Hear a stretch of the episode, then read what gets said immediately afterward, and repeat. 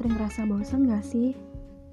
Rasanya tuh butuh temen buat berbagi atau cuma sekedar denger cerita kita hari ini. Eh, siapa tahu kita punya cerita yang sama. Di podcast ini, aku akan coba berbagi cerita-cerita yang semoga aja bisa memberikan nilai positif buat pendengarnya. Selain itu, aku juga akan berbagi hal tentang kuliah ke PGSD-an.